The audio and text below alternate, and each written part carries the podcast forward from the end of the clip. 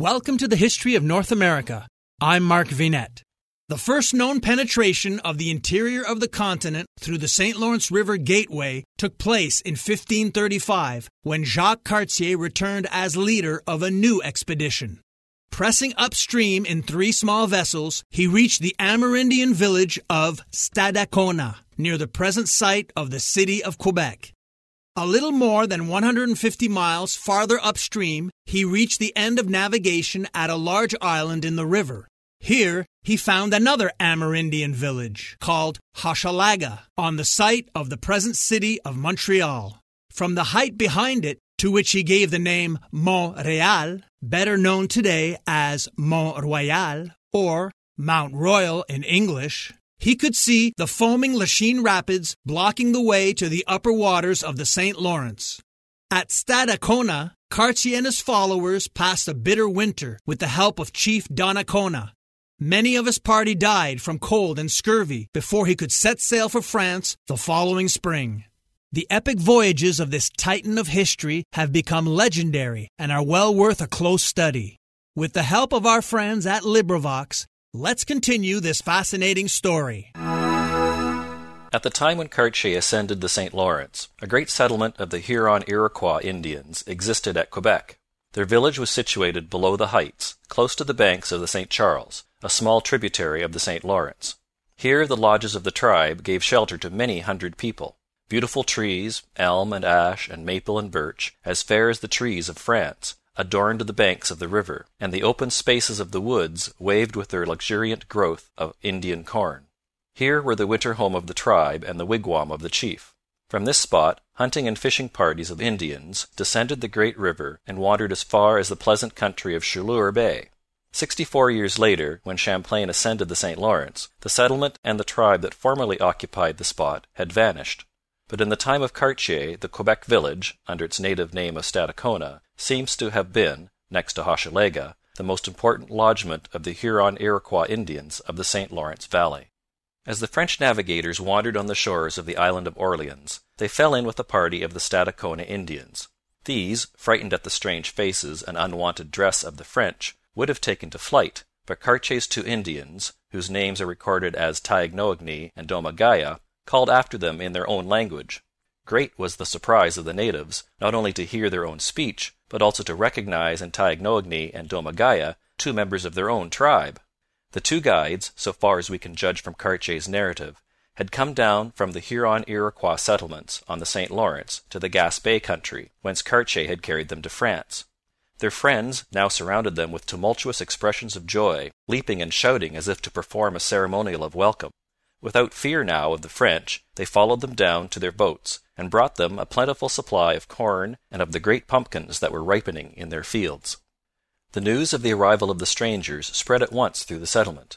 To see the ships, canoe after canoe came floating down the river. They were filled with men and women eager to welcome their returned kinsmen, and to share in the trinkets which Cartier distributed with a liberal hand. On the next day the chief of the tribe, the Lord of Canada, as Cartier calls him, Donnacona by name, visited the French ships. The ceremonial was appropriate to his rank. Twelve canoes filled with Indian warriors appeared upon the stream. As they neared the ships, at a command from Donnacona, all fell back except two, which came close alongside the Emerillon. Donnacona then delivered a powerful and lengthy harangue, accompanied by wondrous gesticulations of body and limbs. The canoes then moved down to the side of the Grande Hermine, where Donnacona spoke with Cartier's guides. As the Indians told him of the wonders they had seen in France, he was apparently moved to very transports of joy. Nothing would satisfy him but that Cartier should step down into the canoe that the chief might put his arms about his neck in sign of welcome.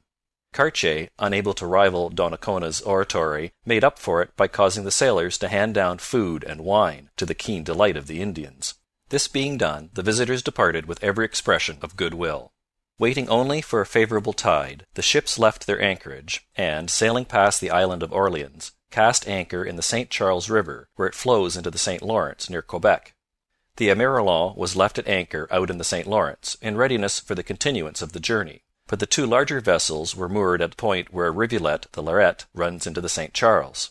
It was on the left bank of the Lorette that Cartier's fort was presently constructed for his winter occupancy. Some distance across from it, on the other side of the St Charles, was Stadacona itself. Its site cannot be determined with exactitude, but it is generally agreed that it was most likely situated in the space between the present Rue de la Fabrique and the Cote Sainte Genevieve. The Indians were most friendly. When, on September 14, the French had sailed into the St Charles, Donnacona had again met them, accompanied by twenty five canoes filled with his followers. The Indians, by their noisy conduct and strange antics, gave every sign of joy over the arrival of the French. But from the first Cartier seems to have had his misgivings as to their good faith. He was struck by the fact that his two Indian interpreters, who had rejoined the ranks of their countrymen, seemed now to receive him with a sullen distrust, and refused his repeated invitations to re enter his ships. He asked them whether they were still willing to go on with him to Hochelaga, of which they had told him, and which it was his purpose to visit. The two Indians assented, but their manner was equivocal and inspired Cartier with distrust. The day after this a great concourse of Indians came again to the river bank to see the strangers, but Donnacona and his immediate followers stood apart under a point of land on the river bank, sullenly watching the movements of the French, who were busied in setting out buoys and harbour marks for their anchorage. Cartier, noticing this, took a few of his sailors, fully armed, and marched straight to where the chief stood the interpreter, came forward and entered upon a voluble harangue, telling the French captain that Donnacona was grieved to see him and his men so fully armed, while he and his people bore no weapons in their hands. Cartier told Taignoagny, who had been in France, that to carry arms was the custom of his country, and that he knew it. Indeed, since Donnacona continued to make gestures of pleasure and friendship, the explorer concluded that the interpreter only and not the Indian chief was the cause of the distrust. Yet he narrates that before Donnacona left them, all his people at once with a loud voice cast out three great cries, a horrible thing to hear. The Indian war whoop, if such it was, is certainly not a reassuring sound, but Cartier and Donnacona took leave of one another with repeated assurances of good will. The following day, September 16, the Indians came again. About five hundred of them, so Cartier tells us, gathered about the ships. Donnacona, with ten or twelve of the chiefest men of the country, came on board the ships, where Cartier held a great feast for them and gave them presents in accordance with their rank. Taignoagny explained to Cartier that Donnacona was grieved that he was going up to Hochelaga. The river, said the guide, was of no importance, and the journey was not worth while. Cartier's reply to this protest was that he had been commanded by his king to go as far as he could go, but that, after seeing Hochelaga, he would come back again. On this Taignoagny flatly refused to act as guide, and the Indians abruptly left the ship and went ashore. Cartier must, indeed, have been perplexed, and perhaps alarmed, at the conduct of the Stadacona natives. It was his policy throughout his voyages to deal with the Indians fairly and generously, to avoid all violence towards them, and to content himself with bringing to them the news of the Gospel and the visible signs of the greatness of the King of France. The cruelties of the Spanish conquerors of the south were foreign to his nature. The few acts of injustice with which his memory has been charged may easily be excused in the light of the circumstances of his age, but he could not have failed to realize the possibilities of a sudden and murderous onslaught on the part of the Indians, who thus combined a greedy readiness for feasting and presents with a sullen and brooding distrust. Donnacona and his people were back again on the morrow, still vainly endeavouring to dissuade the French from their enterprise. They brought with them a great quantity of eels and fish as presents, and danced and sang upon the shore opposite the ships in token of their friendship. Hi, everyone. If you've been injured in an accident that was not your fault, listen up. We have legal professionals standing by to answer your questions for free. Call now and find out if you have a case and how much it's potentially worth. Call 800 218 6010. I'm here with spokesman John Wolf. So, John, tell everyone listening who should call right now. Well, Maria, first off, thank you for having me here. It's always nice to answer the listeners' questions. Now, as far as who should call in, anyone who's been injured in an accident and think you deserve compensation, give us a call right now. 800 218 6010. You'll find out if you have a case and how much it's potentially worth. Thanks, John. You heard it, folks. Take advantage of this opportunity and call now. 800 218 6010. Advertisement sponsored by Legal Help Center may not be available in all states. When Cartier and his men came ashore, Donnacona made all his people stand back from the beach. He drew in the sand a huge ring, and into this he led the French.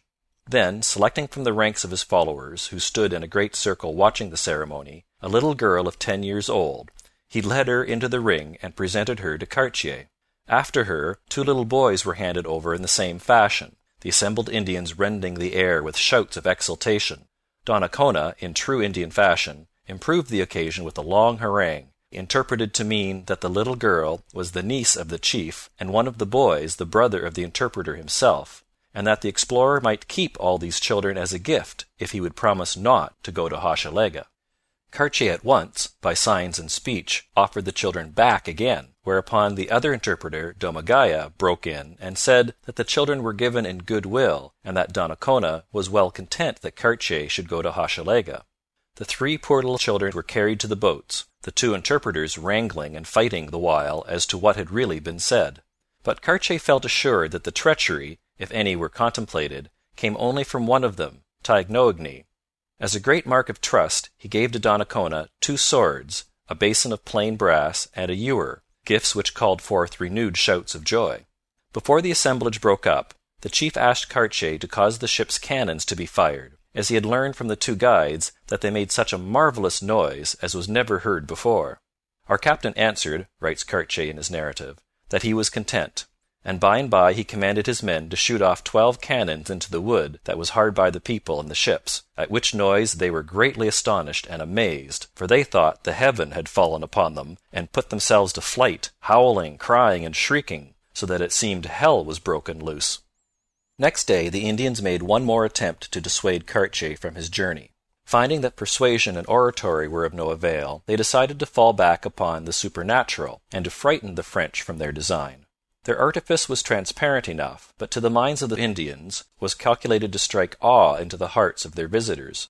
Instead of coming near the ships, as they had done on each preceding day, the Indians secreted themselves in the woods along the shore. There they lay hid for many hours, while the French were busied with their preparations for departure. But later in the day, when the tide was running swiftly outward, the Indians in their canoes came paddling down the stream towards the ships, not, however, trying to approach them, but keeping some little distance away, as if in expectation of something unusual. The mystery soon revealed itself.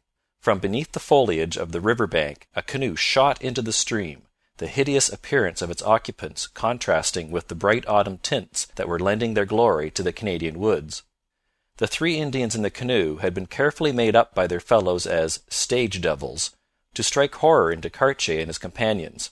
They were dressed like devils, being wrapped in dog skins, white and black, their faces besmeared as black as any coals, with horns on their heads more than a yard long. The canoe came rushing swiftly down the stream, and floated past the ships, the devils, who occupied the craft, making no attempt to stop, not even turning towards the ships, but counterfeiting, as it were, the sacred frenzy of angry deities. The devil in the centre shouted a fierce harangue into the air. No sooner did the canoe pass the ships then Donnacona and his braves in their light barques set after it, paddling so swiftly as to overtake the canoe of the devils and seize the gunwale of it in their hands. The whole thing was a piece of characteristic Indian acting, viewed by the French with interest, but apparently without the faintest alarm. The devils, as soon as their boat was seized by the profane touch of the savages, fell back as if lifeless in their canoe.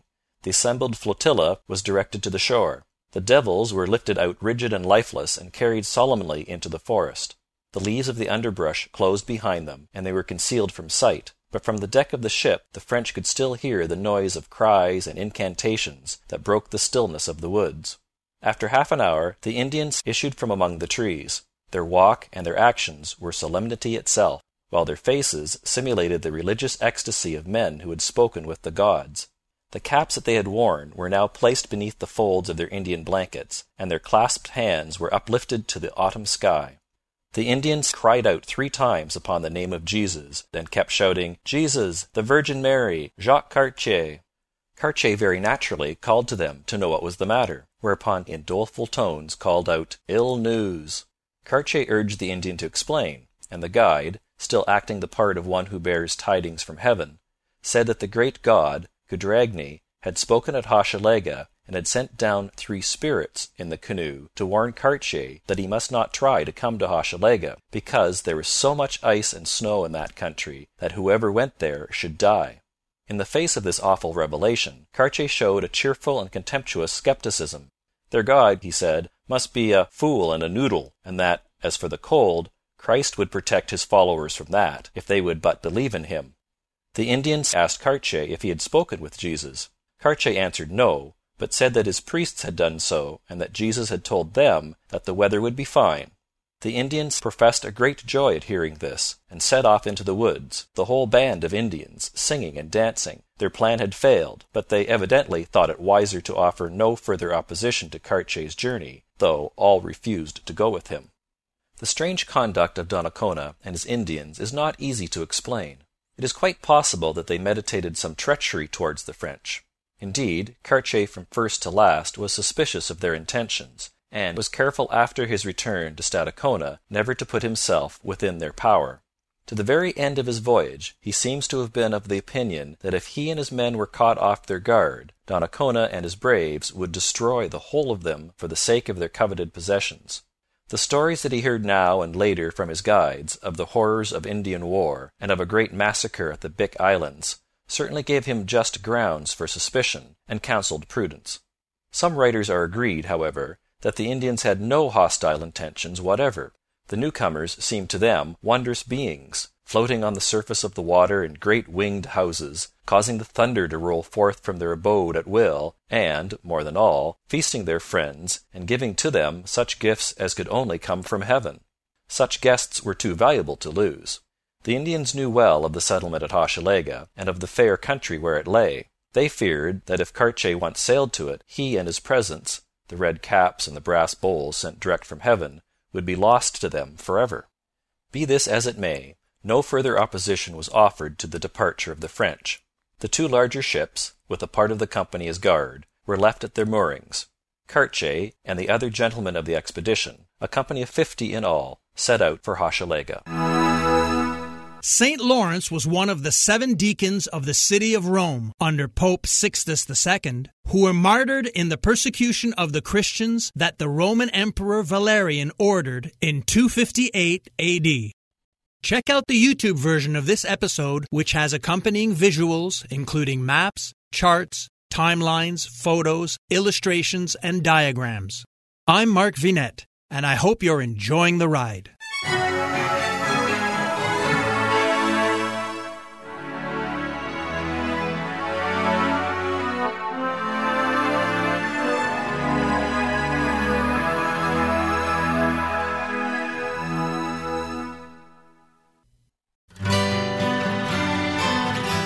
The Historical Jesus Podcast is the sweeping saga of the life and times of Galilean Jesus of Nazareth, as well as the faith, religion, and church founded to honor and disseminate his acts and teachings. Join me, Mark Vinet, on this fascinating journey through time, exploring the many great works of Christian theology, literature, architecture, music, and art inspired by the words and deeds of Jesus Christ.